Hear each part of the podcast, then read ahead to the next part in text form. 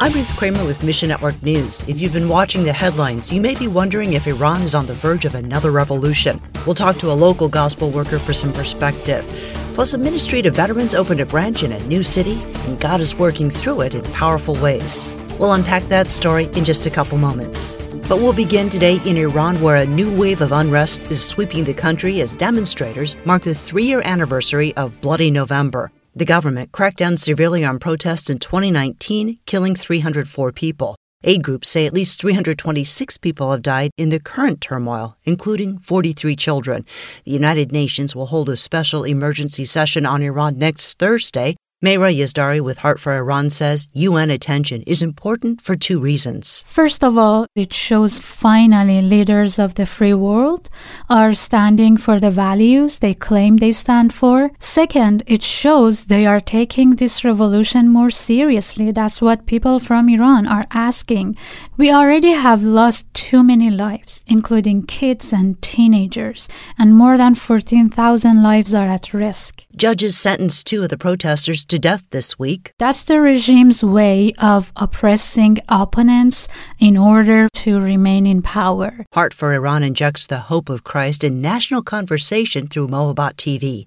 Find your place in the story at missionnews.org. In the live programs, people have the chance to call the host and talk on air or connect with mentors and counselors. Elsewhere, South Africa has suffered regular rolling blackouts for several years, but things got worse in October.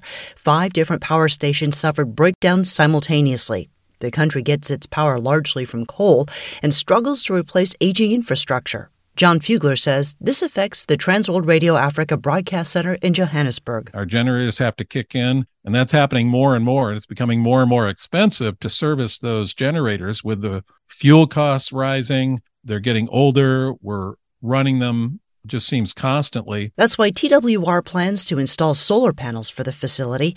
Pray they'll get the funding they need, because it's an urgent situation as the blackouts get worse. We have a major site in Bonaire where solar panels have been installed. We continue to work on that project to get that up to speed. So this is becoming more and more common for us. One of the programs that we do air daily is called Worship Connection out of South Africa, and that is picked up by stations throughout the continent. So it's a live daily show, and we definitely need power. Most of the production for TWR programs in Africa happens in Johannesburg, so ask God to sustain their work and provide electricity. And you know that feeling you get when the Holy Spirit wants you to do a certain thing, and then external circumstances start confirming that inkling that you had?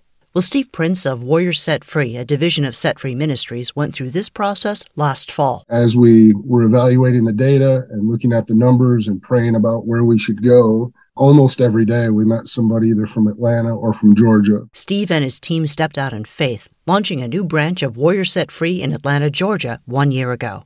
Today, we are being obedient to what God is calling us to do, and there's a lot of momentum. The doors just keep flying open. Many veteran organizations are based in Atlanta because there's a huge need both in Atlanta and across the state. We're following where God is leading us, and we're excited about reaching more veterans and spreading the gospel. During a recent visit, Steve connected with groups like City of Refuge, the Warrior Alliance, Vetlanta, and VOO. VEO is a property that houses vets who are struggling with homelessness, and their CEO participated in some ministry events with us, and he's excited about us being on their campus. Pray for transformation in Atlanta as people find spiritual freedom through Christ. Mission Network News is service of One Way Ministries.